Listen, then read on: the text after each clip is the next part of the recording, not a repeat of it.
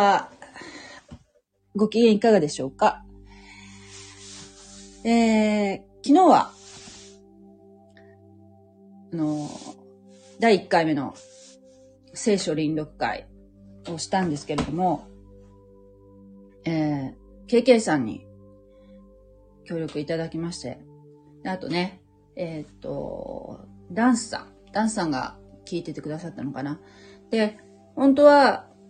えーもう一方ね、サンビさんが、えー参加してくださる予定だったんですけれども、えーなんかね、やっぱちょっと、うまく、いかなかったね。ちょっと残念だったんだけど、うまくいかなくて、行き違いがあって、えー参加していただくことができなかったんですけども、まあ、まあ、今回のね、ちょっと、まあ、反省して、ちょっとね、10時、金曜日の10時からスタートするっていうふうに告知してたんですけど、もうちょっと早めに、例えば15分前とか30分前からもうオープンにしといて、で、3355、えー集まれるようにしといたら、まあちょっと余裕持って、えーできるかなっていうふうに考えてます。なので、えーまあ、次回はね、来週はぜひサムさんに参加していただきたいなと、心から、えー願ってるんですけれども、昨日は本当に、えー30分ぐらいでね、終わるつもりだったんだけど、結構あの、KK さんの話が弾んで、えー充実した時間をね、過ごすことができて、本当に良かったなと思ってます。KK さんは、まだ、あの、クリスチャンではありませんけれども、だけど、まあ、あの、聖書にね、親しんでもらうという意味においてはですね、の臨読会っていうのは、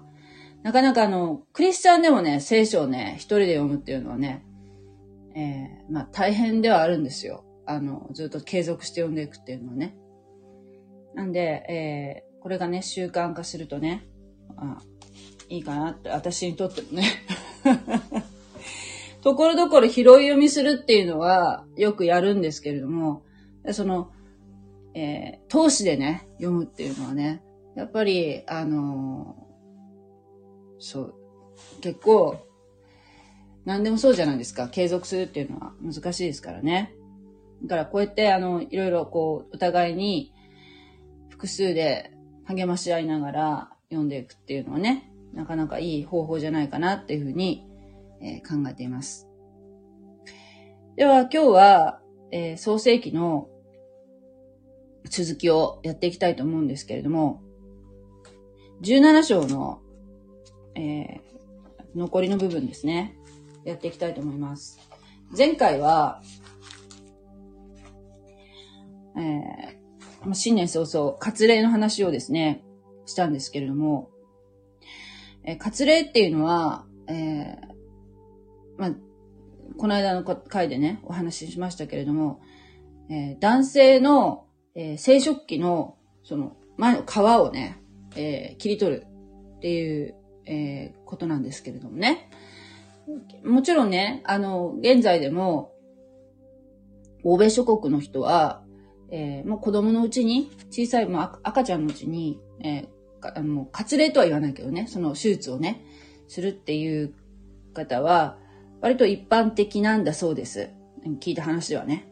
だけど、あの、それは、えー宗教的な意味っていうより、えー衛生的な意味で、えー行われると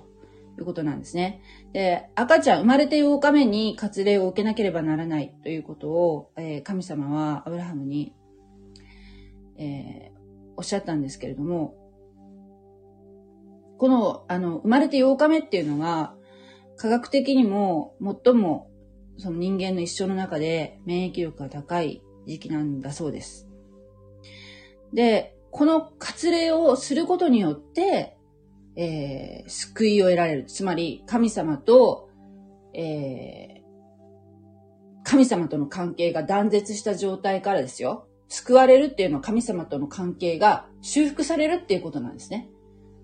えー私がよく救い救いって言ってるけど、なんていうふうに説明したらいいかなっていう、時々ふっと思ったんですけど、考えてて、あ、一番わかりやすい言い方はこうじゃないかなと思ったんだよね。神様との関係が回復するっていうこと。救いっていうことだね。そのままだと、神様との関係が断たれた状態で、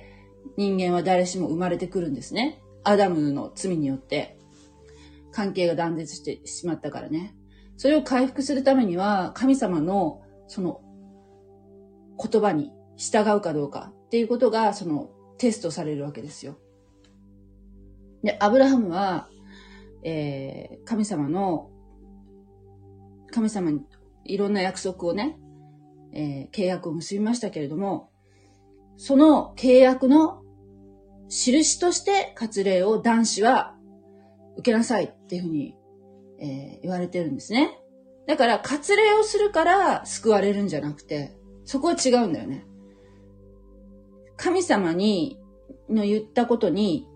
従いますということによって、従い、神様のおっしゃることに従いますっていう、えー、自分は契約のためであるっていうことを、えー、つまり、その男性はね、トイレに行くたびに、それを確認、目、目から見ても確認できるわけですよね。契約の印ですよ。神様とあの自分との関係が、の確認ね。そのために、割礼を、えー、受けなさいっていうふうに神様に言われてるんですね。で、この割礼をすることによって、もちろんその、何できるんだろうね。中川先生が書いた、その聖書をこの元にした小説である、あの日本人に送る聖書物語っていう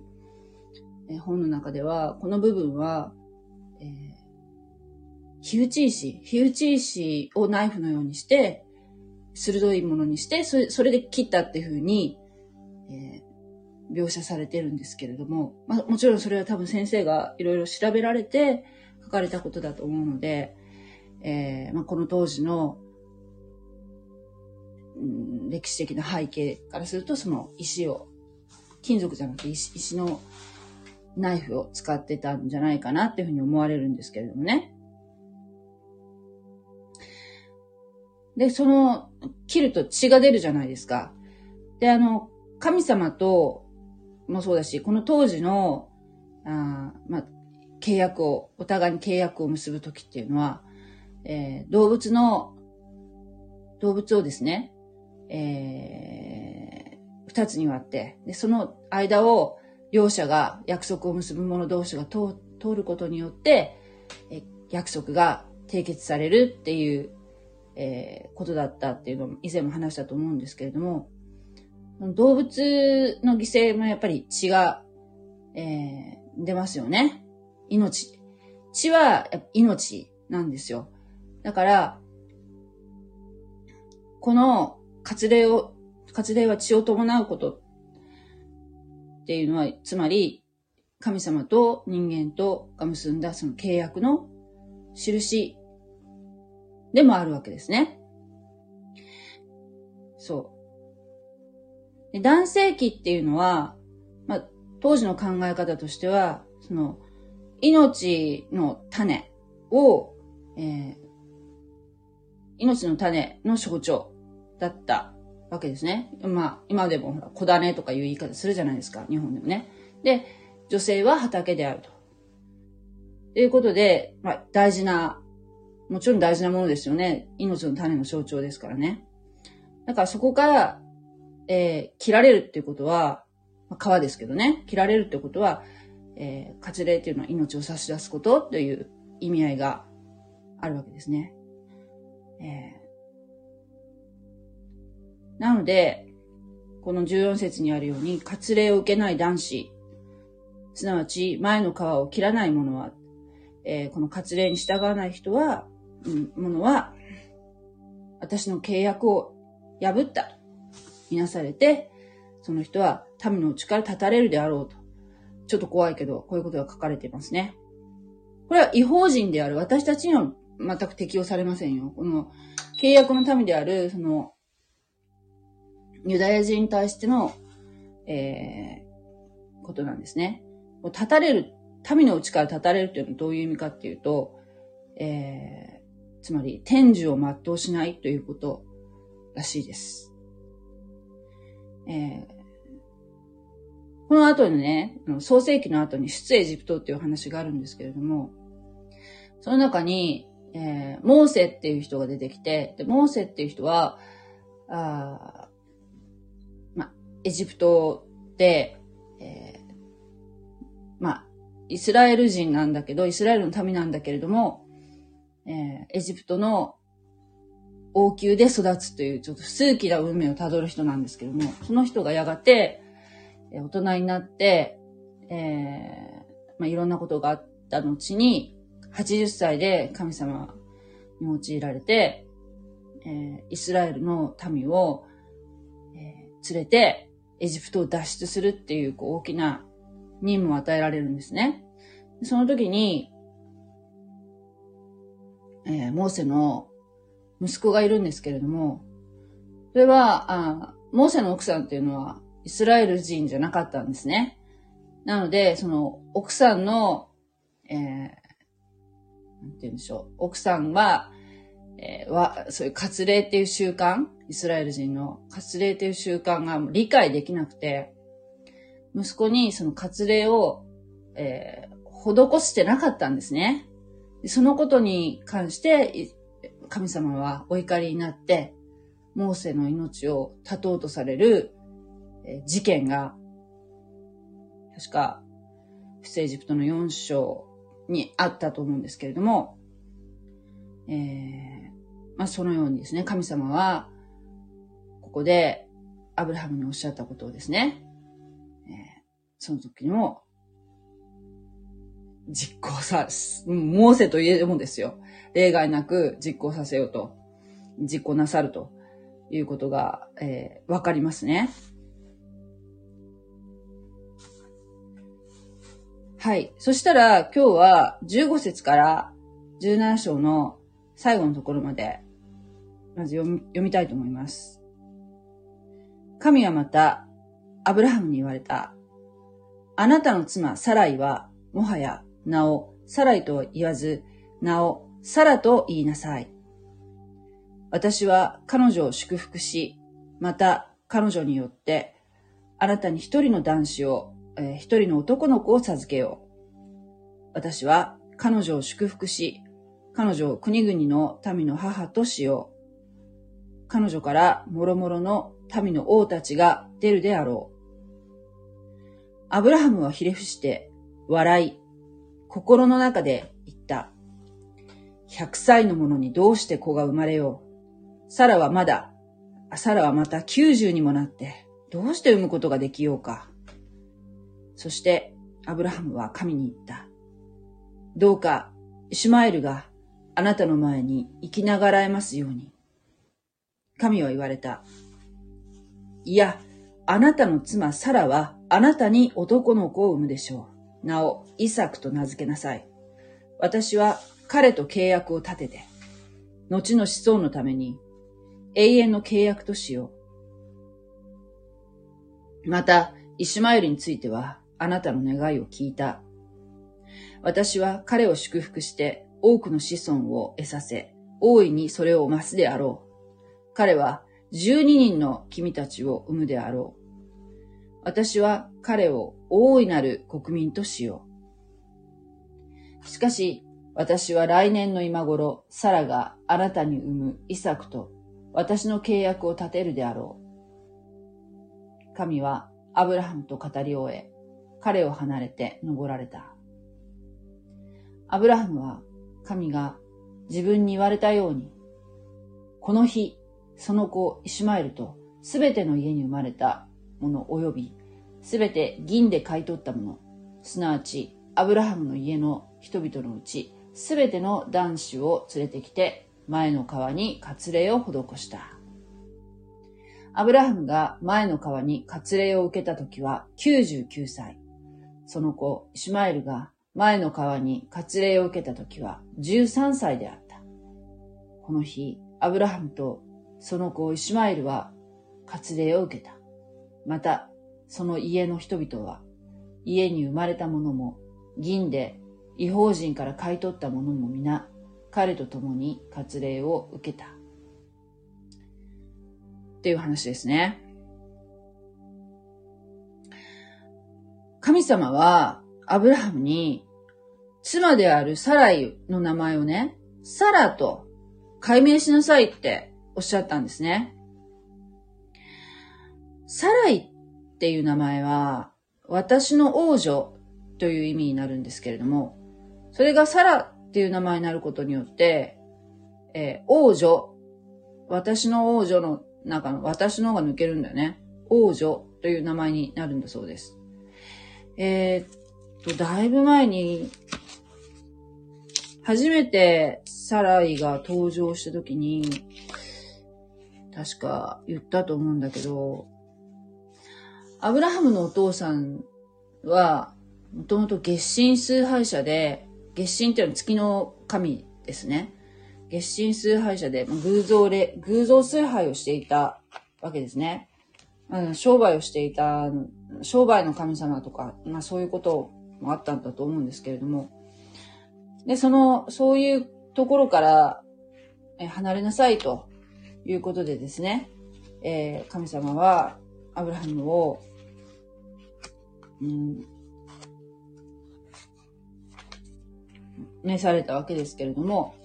その、そのね、サラ、サラ、サライっていう名前は、実は、その、月神崇拝と、まあ、関係があるような名前だっていうことをなんか言ったような気がするんですけど、確かそうだったと思うんだよね。それを、まあ、サラという名前に改名ということで、実は聖書の中で改名するっていう、えー、お話エピソードはいくつかあるんですけれども、もちろんほら、アブラハムだって、えー、アブラムだったのがアブラハムになりましたよね。えー、他にも、うん、ヤコブがイスラ、イスラエルという名前になるとかね、えー、途中でその神様によって解明しなさいっていうふうに言われるっていう話は出てくるんだけども、女性の中で解明したのは、このサラだけなんだそうです。そして16節で神様はサラを祝福されました。えー、あなた、また彼女によってあなたに一人の男の子を授けよう。つまり、このサラがアブラハムの、えー、子を産むんだよっていうことを神様はおっしゃるんですね。そして、彼女を祝福し、彼女を国々の民の母としよう。彼女から諸々の民の王たちが出るであろう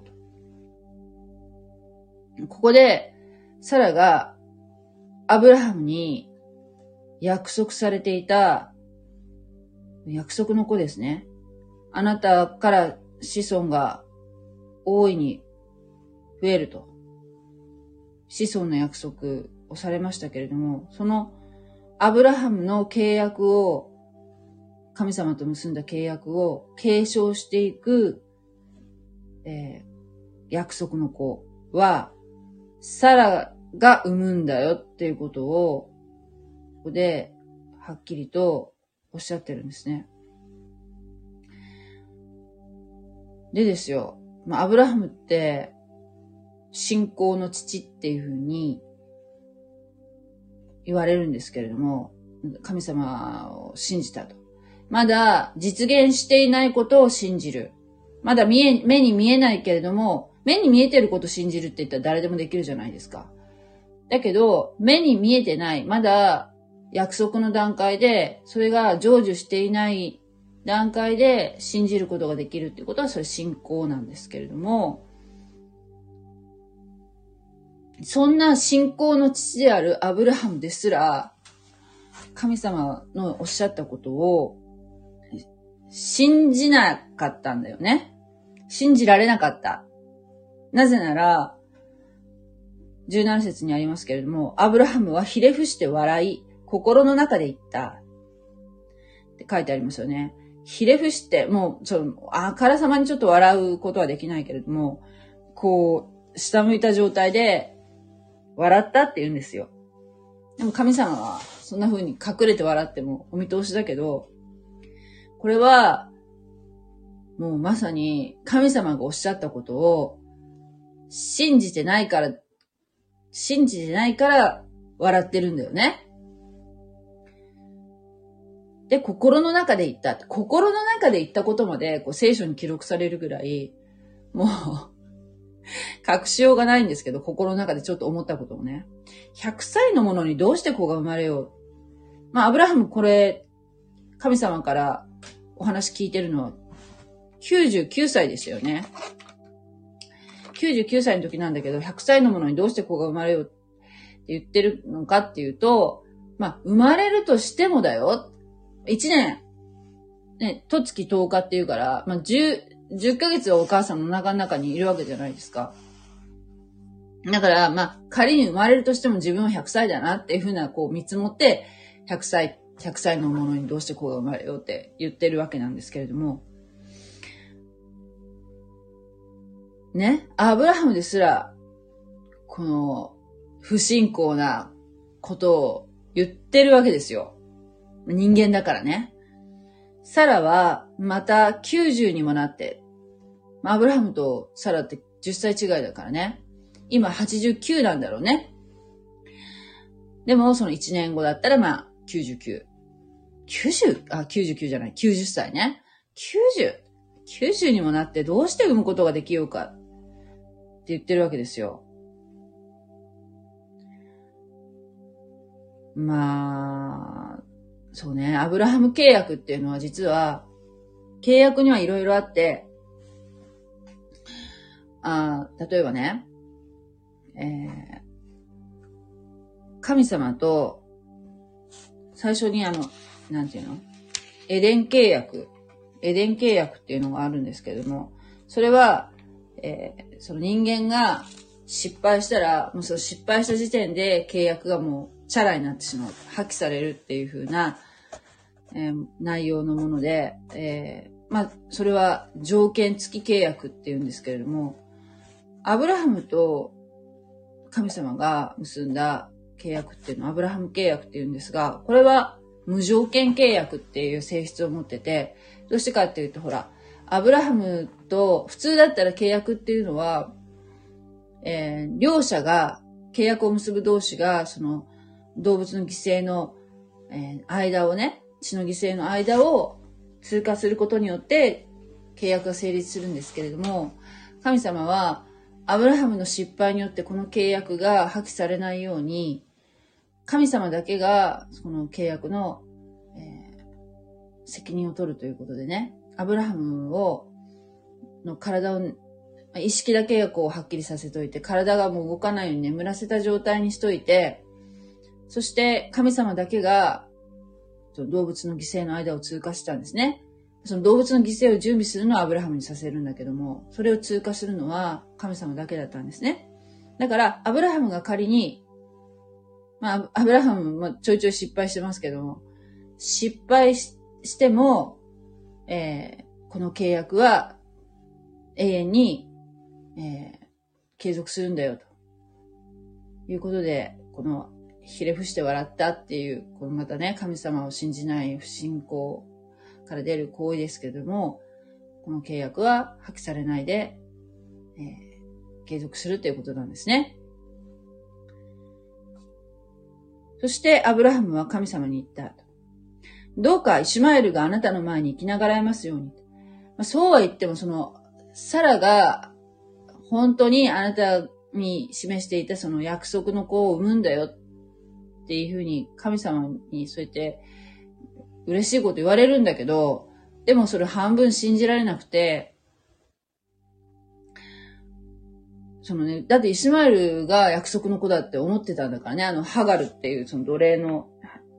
女の産んだ子が、この時点ね、実は13歳にもなってるんですけれども、まあ、そうね。だから、そのイスマイルの将来のことを心配したんですね。アブラハムはね。今までほら、本当に大事に大事に育ててきたわけですからね。だ神は言われた。いや、あなたの妻サラはあなたに男の子を産むでしょう。だから、神様は、その、不信仰っていう、そのアブラハムの態度を見て、こうおっしゃってるんですよね。いや、違うんだよって。サラが産むんだよ。名前をね、もうここでも、イスマエルの時も神様が名前つけてくださってましたけども、この時も神様が名前つけてくださるんですね。そしたらその名前は何ていう名前かというと、イサクと名付けなさいっておっしゃるんですね。イサクっていう名前は、あの、どういう意味かっていうと、名前って全部意味があるんですけども、あの、この、ヘブライ語っていうのね、名前は意味があるんですけども、この名前の意味っていうのは、えー、笑いとかね、笑うとかね、そういう意味になるらしいんですね。つまり、アブラハムの、えー、この不信仰、不信仰の笑いを、なんでだろうね、神様って、ね、結構し、辛辣っていうか、あんまり、あの、まあ、いい、いい意味に、私は見えないんだけど、だって、例えばさ、子供の名前って呼ぶじゃないですか。呼ぶたんびに自分のその不信仰さを思い出すような名前の付け方だと思いません？まあ、笑うっていうのは泣くっていう名前じゃないから、笑うっていうのはまあ、ちょっと陽気な感じで、えー、いいかなっていうふうにも思えるんですけれども、まあ、多分ですよ、神様は、まあ、そういう意図もあって、その、アブラハムがね、のこの不信仰の笑いに対する、その、まあ、応答として、息子の名前を、えー、イサク、笑いっていう名前にしなさいっていうふうにおっしゃってると思うんですね。ちなみに、イシュマエルっていう名前は、神は聞き入れてくださるっていう意味になるんですね。これは、あの、ハガルが、えー、その、アブラハムとサラのところからね、逃亡した時に、もともとエジプトの人なのでね、エジプトの方に向かって、身重のまま、まあ、アレノの方にね、ずっともう歩いて、エジプトに帰ろうとしてたのかもしれませんけど、とてもとてもそんなこと無理なので、身一つで出て行ってもね。それで、神様は憐れんで、戻りなさいっていうふうに身を低くして、主人使いなさい。あなたのお腹の中にいる子は男の子だよっていうふうに、えー、言うんですね。そして、名前を、その、ハガルがね、神様を呼び求めていた、その、その声を神様が聞き入れてくださったっていう、えー、ことなんだと思うんですけども、そうね、イシュマエル、イシュマエルって呼ぶたびに、その時の神様に対する信仰とか、喜びが思い出される名前だと思いませんか？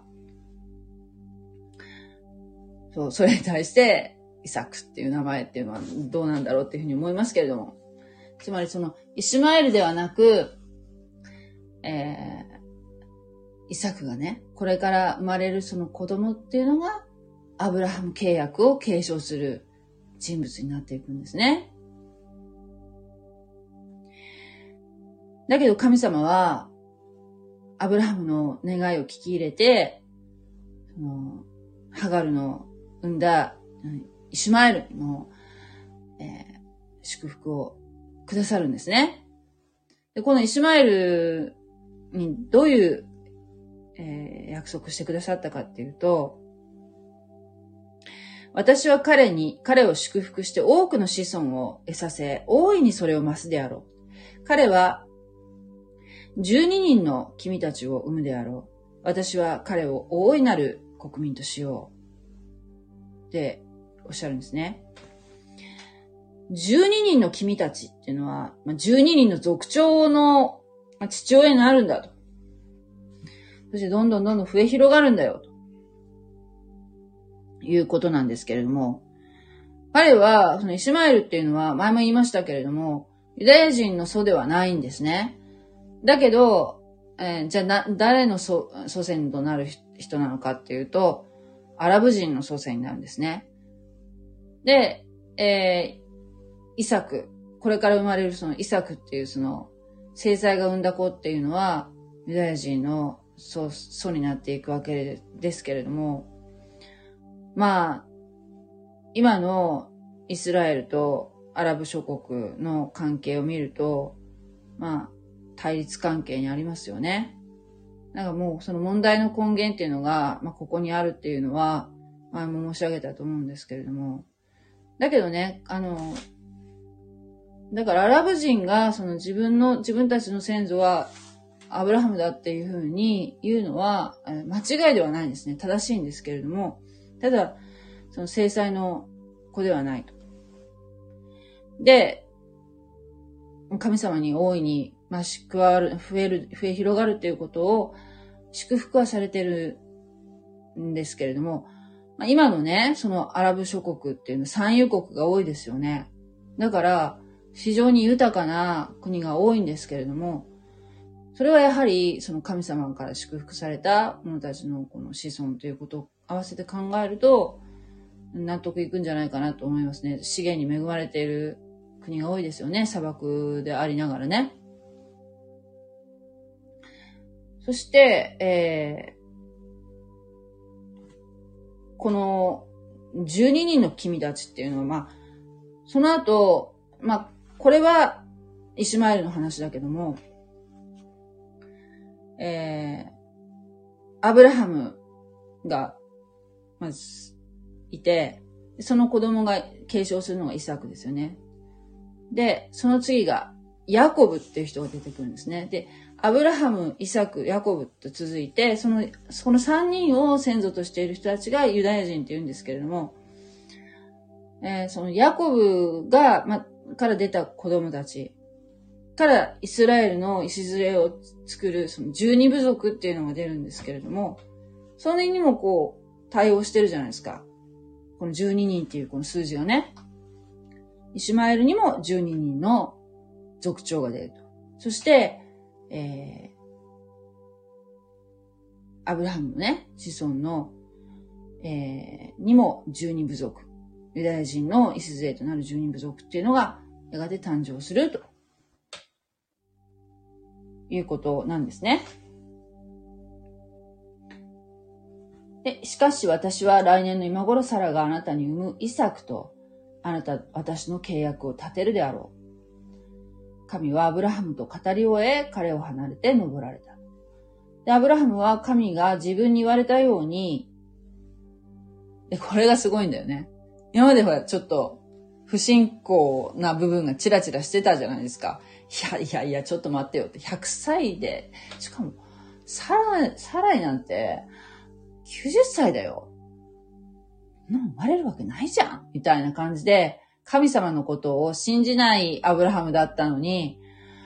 このね、神様が去っていかれた後、まあ、この日のうちにですよ、実行するんですね。神様がおっしゃったことをね。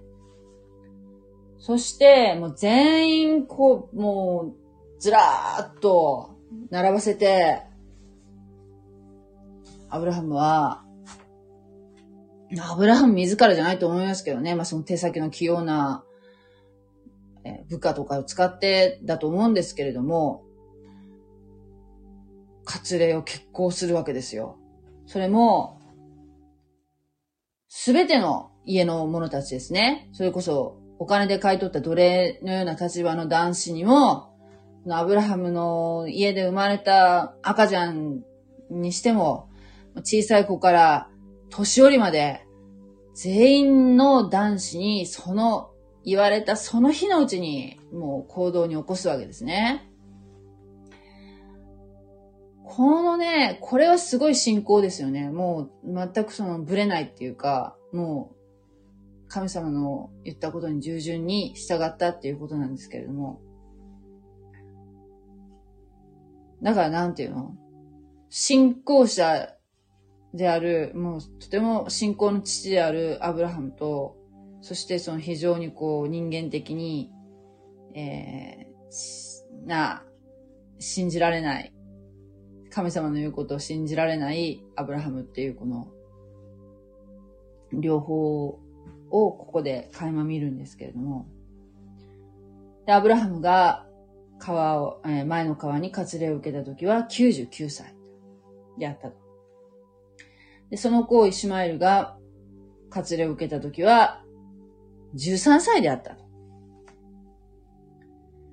これね、なんかその、さっきも言いましたけども、中川先生が書いた日本人に送る聖書物語の小説の中で、この割礼のシーンが印象的なのが、イシュマエルが割礼を受けるときは、涙を一粒も流さなかったっていうふうに書かれてるんですね。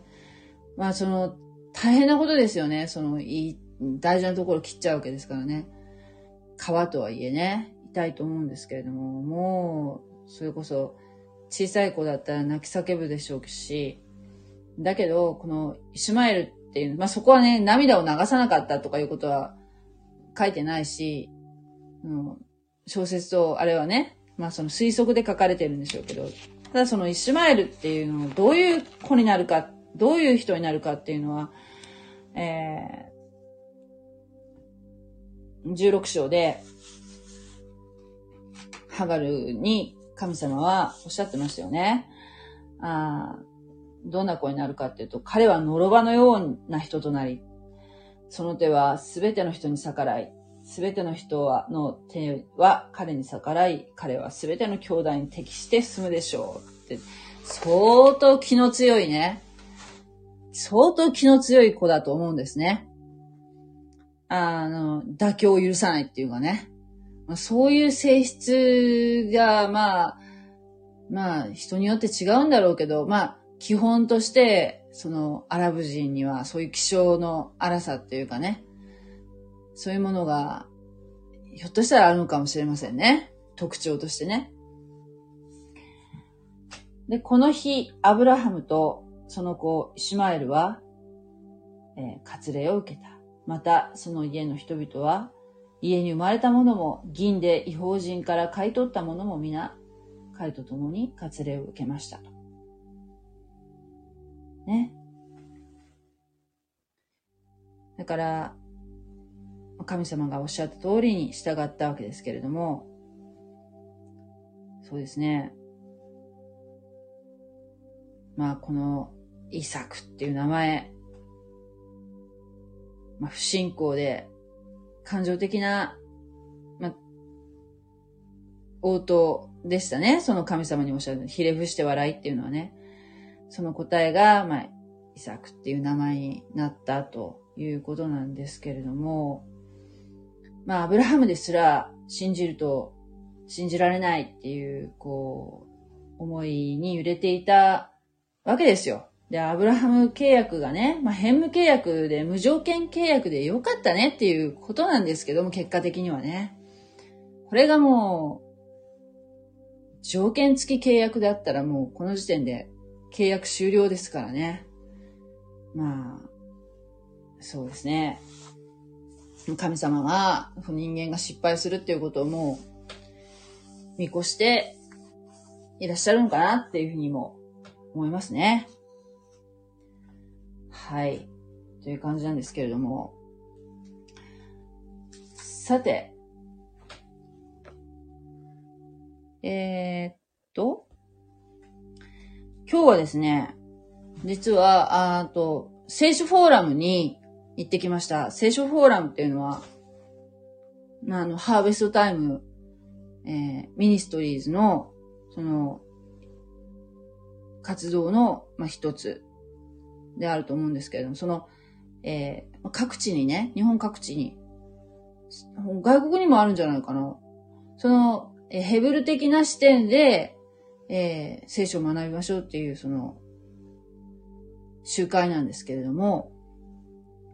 私が行ってるところは月に1回ありまして、で、えー、そこでね、あの、実際に、えー、皆さん集まって、そして、えー、聖書のね、その日のテーマについて聖書を学ぶんですけれども、今日は、一つね、あの、学んだ、な、うん、そうだったんだっていうふうにこう、毎回こう、わーっていうふうに思い、思う、こういうふうに、こんな細かいところを気づかなかったなっていうふうな感じで、えー、毎回こう、行くたびに恵まれるんですけれども、あのね、今日、その、今創世記やってるじゃないですか。この創世記の最初の方で、アダムとエヴァの子供である、えー、カインとアベルっていうね、兄弟の話があるんですね。カインっていうのが兄で、アベルっていうのは弟なんですけれども、あのー、カインは、うーんとね、農業をしてたわけですね。土を耕すものとなったそして、弟は羊を飼って、アベルはね、羊を飼う人だったんですね、仕事がね。で、このカインが神様にお捧げするものが、まあその、なんでしょうね。麦とか、そういうこう、農産物を神様にある時お捧げしたわけですね。そして、えー、アベルは、まあ、羊を飼ってますから羊を捧げたわけですね。ところが、神様は、カインの、その、農産物の捧げ物を、顧みられず、えー、アベルの、その羊を、喜ばれたんですね。それを、それで、その、カインは嫉妬して、なんと弟を殺すんですね。これが人類初の殺人なんですけれども、人類初の殺人であり、人類初の殺人は兄弟殺しだったっていうもう非常な悲劇なんですけれども、このね、これ創世記4章なんですけれども、この3節のところの一言だけなんですけど、そこがね、なんか普通に読んでたら見逃すところなんですけども、えー、時を経てっていうね、これちょっと今、新共同訳で言ってるけど、時を経て、時間が経ってっていう語彙が、言葉が挟まってるんですね。これに非常に意味があるっていう話をですね、ヘブル的な読み方をすると、まあ、ユダヤ人の読み方すると、ここはすごく重要なポイントなんだよっていう話をされたんですけれども、私たちはこのね、カインとアベルの話を、まあ、未信者の時なんて特にそうだけど、読んだ時に、なんで農作物は神様は受け取らなかったんだろうと思って、あなんか神様ってなんかすごく不公平なのかなとか思ってたんですよね。以前はね。それでまだこう、そういうふうな、あの、ヘブル的な読み方を勉強していく中で、えー、神様の捧げ物に対する捧げ物っていうのは、その、動物の犠牲じゃないですか。何度も何度も出てきますけれども。だから、その、なんて言うんでしょうね。アダムが、えー、アダムとエヴァが罪を犯して、そして楽園を追放されるときに、神様は、その彼らは自分たちでとりあえずあの、一軸の葉っぱを綴り合わせて、腰を覆ってその恥ずかしいところを隠すっていうふうなことをしたんだけども、そんなのってもうすぐボロボロになっちゃうじゃないですか。とりあえずの取り繕う。じゃなくて神様は楽園を追放されるときに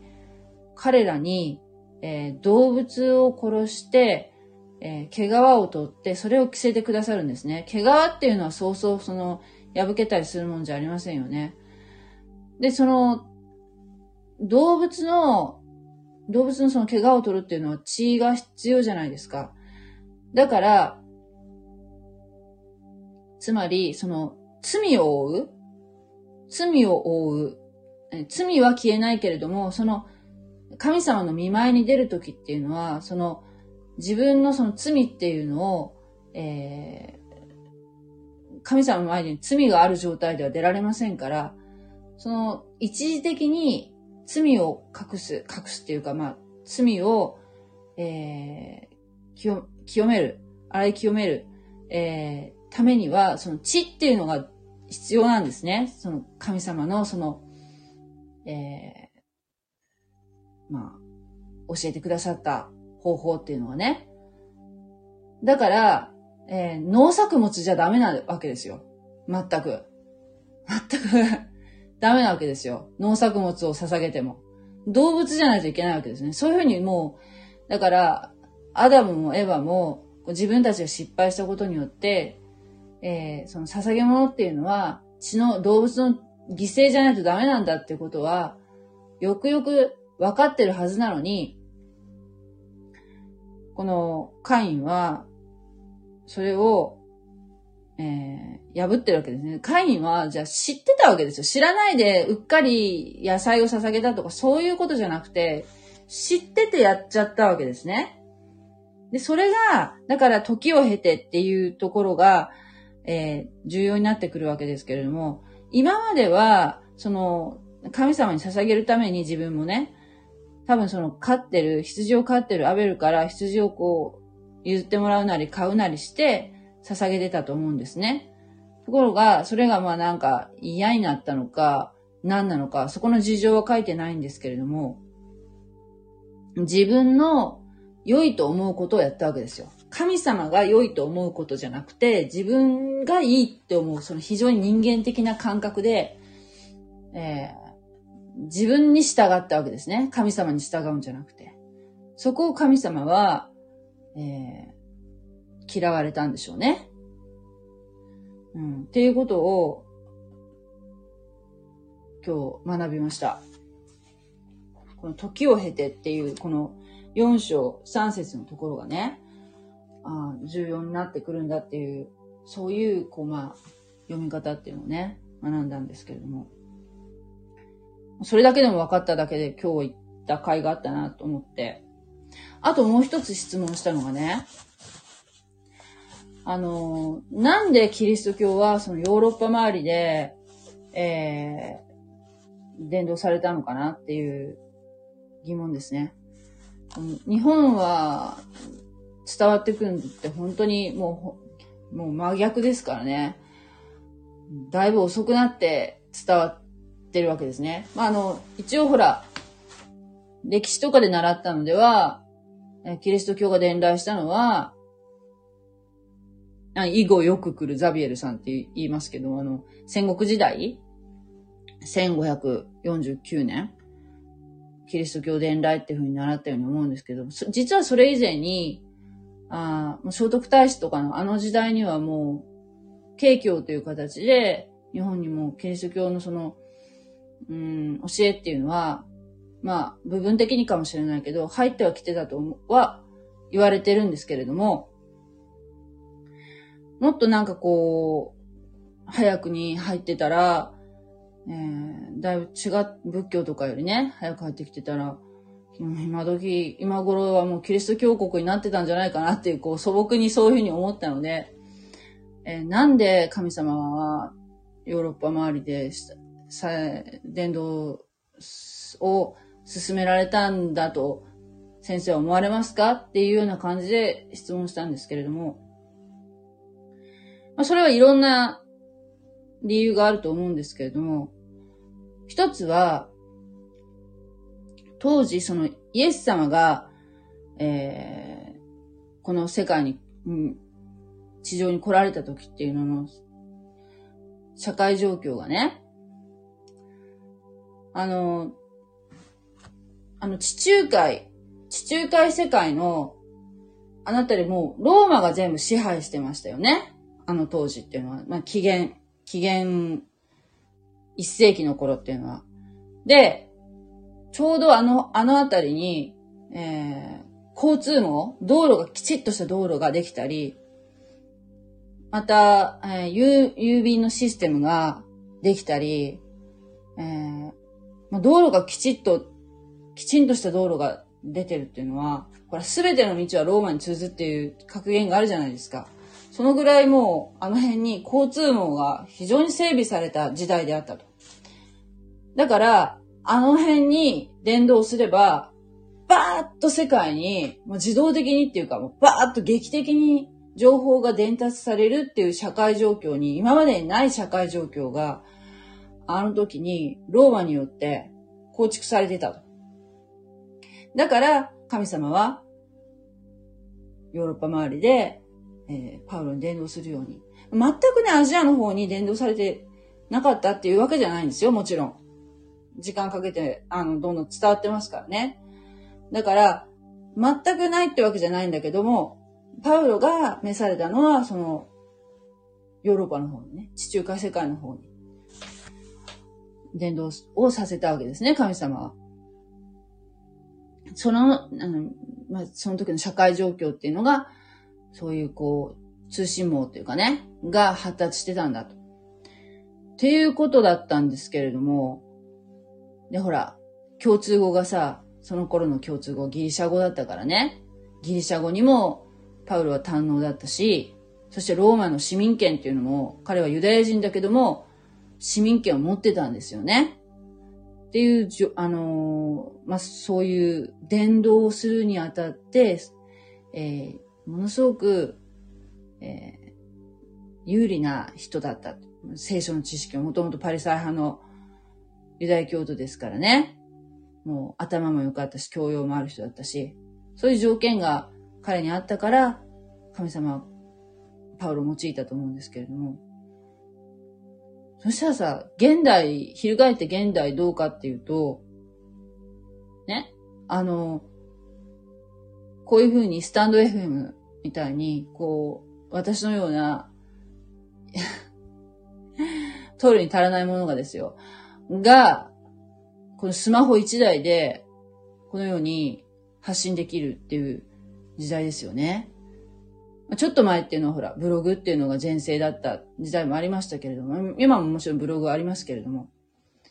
音声で発信できるって言ったら非常に手軽じゃないですか。しかもほら、YouTube ありますよね。YouTube もでもすごく最近もう広告が入るようになったから、今までほら、なんていうの？そこまでなかったのに、もう今すごい広告が 邪魔になってきて、なんか、YouTube もあれだなっていうふうに思ったりもするけど、それでもまあ YouTube みたいにああいうこう、うん、ああいうね、誰、誰でも、それこそ子供だって、ああいうこう、インパクトのあるね、動画を、こう、スマホ1台あればですよ。昔はね、だってその、高価なカメラが、ビあのビデオカメラが必要だっただろうし、そしてスタジオなんていうのも必要だったのかもしれないけど、今どこだってその持っていけて、そのスマホで、そしてどこからでもこう発信できるっていう、この YouTube っていうそういう情報網みたいなね、通信網みたいなのがね、あるわけじゃないですか。そして、なんとその聖書っていうものも、あ私がね、私が信者になった時っていうのまあなくはなかったけど、あの、例えば新海役とかだったら確か有料だったと思うんですね。あの、アプリとして入れるのはね。私がなったのって、まあ、6、6、7年前だったと思うんだけど。それがさ、もう今さ、どういうわけか、無料で一番最新の新海訳2017年版のその聖書が読めて、しかもそれが結構一流の俳優さんたちが、うん、なんていうの、ドラマ仕立てに朗読してるっていうそういうアプリもありますし、あとは U バージョンっていう聖書アプリは、私それはよく使ってるんですけれども、えー、日本のその口語訳とかね、新共同訳はそのアプリで読めるんですよね。本の聖書ちゃんと持ってなくても。誰でも読めるんですよ。しかも、外国語、も、外国語の聖書と読み比べることもできる。英語の聖書とか、ギリシャ語の聖書とか、ヘブル、ヘブル語の聖書とか、あもういろんな諸外国の、えー、聖書の、その、と大訳、大訳っていうか、その、ここの見言葉はじゃあ、例えばね、英語だったらどんな風に表現されているのかなっていう風に、複数のその聖書を比較することができるっていうすごいアプリなんだけど、これは多分アメリカがやってると思うんですけども、どうやって運営してるんだろうって、あ多分献金で運営してるんでしょうけど、それこそ。すごいですよ。こうやってね、無料で、私が持ってる聖書、5000円ぐらいしたんだけど、それがもう当たり前だったのに、5000円ぐらい出してね、紙の聖書買うっていうのも、紙の聖書は紙の聖書でいろいろ書き込んだりするのがしやすいから、これはこれで持っとくと、持っとかないともう、私は不便だから紙の聖書も好きなんですけども、その、アプリの聖書だったら、ほら、どこでも持っていけるでしょ？スマホの中入ってるからね。すごい時代になったと。ほんと、この数年で、そういうふうにバババババババッとこう、便利になりましたよね。っていうことを考えるとですよ、その、イエス様が来られてたその、2000年前っていう、この劇的なその交通網の発達、ローマによるね、まあ、ローマを用いて神様が、えー、そういうシステムを構築されたとも考えられると思うんですね。でこの YouTube とか、こういったそのインターネットのいろんな媒体も、人間が考えたっていうのは、それはまあ間違いないんだけども、そこに、そういう、こう、例えばコロナっていう、その新型コロナっていうのがあったがために、ズームっていうのが非常に一般的になって、こう集まれないから、じゃあ、その、インターネット上で集会しましょうっていうことが容易になりましたよね。昨日なんかもそのコラボ機能っていうこのスタンド FM の機能で、確か10人はライブ配信、配信だったら10人集まれるっていうその理屈上ではね、実際それはやったことないからわかんないけども、うん。これも私、もう、神様が、準備してるっていうか、もう、本当に世の終わりがもう近いんだろうなっていうのは、ひしひしと感じますね。今までになかったような時代ですよ。実際もう聖書っていうのが一般庶民が読めるようになったっていうのは、本当にここ最、も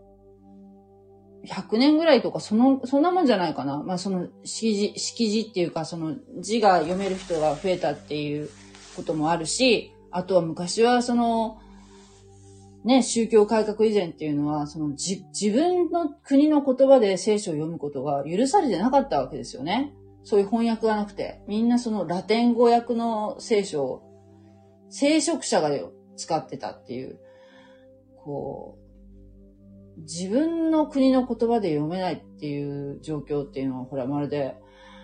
あの、坊さんがお経をずっと唱えてるのをありがたく、その、信徒が、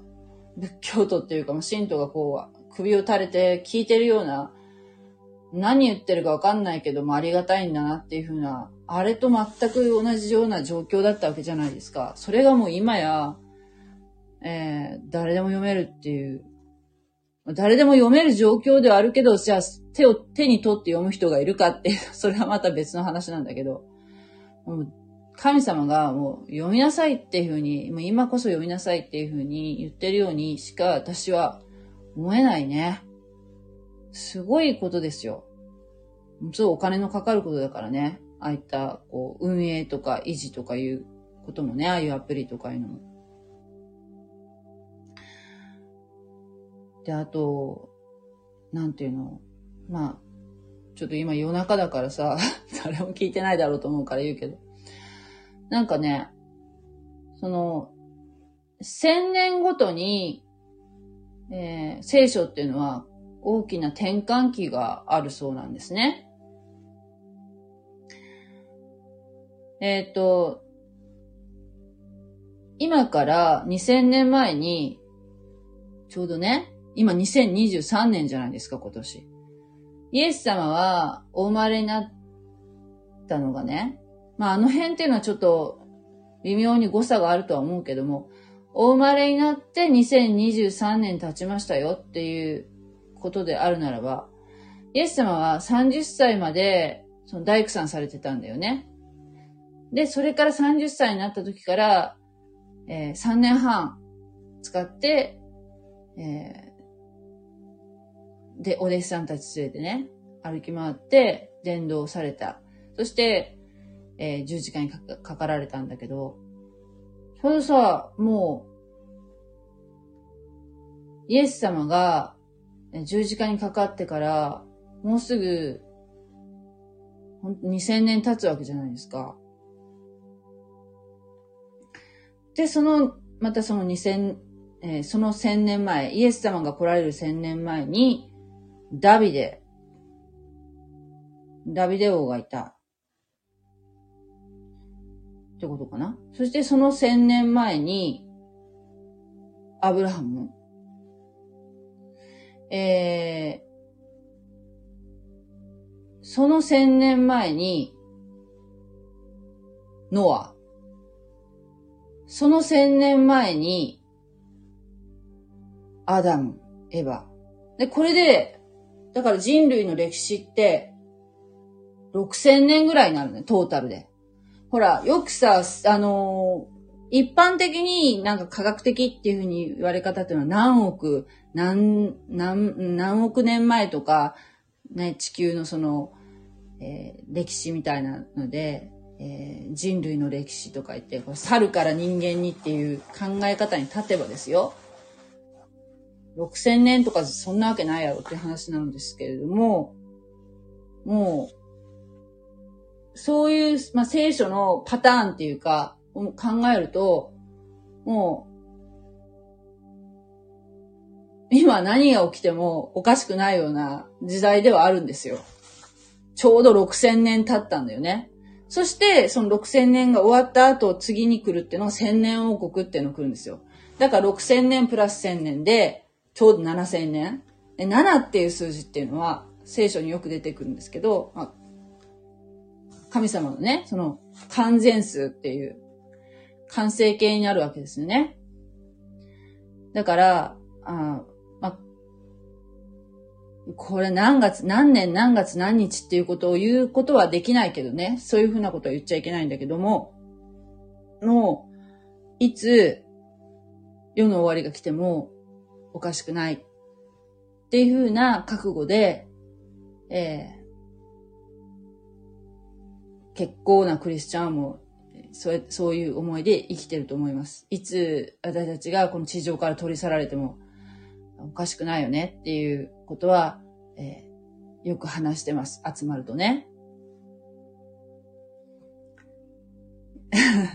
日本はクリスチャンはもうほら1%以下だから、いなくなっても大したこと、大した変化はないかもしれないけど、アメリカなんかやっぱ本当にガチのクリスチャン多いから、それこそほら前も言ったけど、レフトビハインドみたいに、まあ大変なことになってね、えー、アメリカの国力は、クリスチャンがいなくなった後の世界のアメリカの国力は、ぐっと下がるでしょうね。いや、アメリカはやっぱりなんだかんだ言って強いじゃないですか、今。今もね。だけど、クリスチャンがいなくなった後のアメリカって言ったら本当に、まあ、どうなっちゃうんだろうなっていうふうには思いますね。聖書の中には実はアメリカっていう国は出てこないんですよ、確か。出てこないんですよね。今はすごい力を持ってますけれどもね。っていったことを、今日は、今日、聖書フォーラムで学んだことも含めて、お話ししました。またね、あの、そうね、この創世記の話、学んだことをシェアする以外にも、聖書フォーラムで学んだこととかね、聖書塾で学んだことを、えー、お話ししていきたいなと思って います。どこまでほら、わかるかわかんないけど。皆さんにお話ししてもね。でも本当に、ちょいちょいほら、聞いてくださる方がいらっしゃるから、心のどっか隅にね、留めておいてくださったらね、嬉しいなっていうふうに思います。はい、えー、という感じで、今日はなんかあと言いたいことあったかな？あ、そうそう。えっ、ー、と、告知のとこにもありますけれども、これから毎週金曜日の夜10時からね、聖書の臨読会っていう、まあ回し読みなんですけども、えー、やりたいと思ってます。もし参加して、したいっていうふうに思われる方がいらっしゃいましたら、あの、遠慮なくですね、レターの方にですね、あの、お知らせくださったら、えー、嬉しいなと思います。誰でも大歓迎です。もしね、誰でも、誰も集まらない日がもう多分そういうこともあるかもしれないなっていうふうに思うんだけども、その時は私、あの、一人で 読みますんで 大丈夫です。はい。あの、聖書をね、あの、みんなで読むっていうのをね、非常にあの楽しい、えー、恵まれた時間になると思いますのでね、ぜひ、えー、未信者の方もですね、ご参加いただけたらいいなというふうに思っております。はい。えー、それでは、今日もね、長く 話しましたけれども、本当に、私、あの、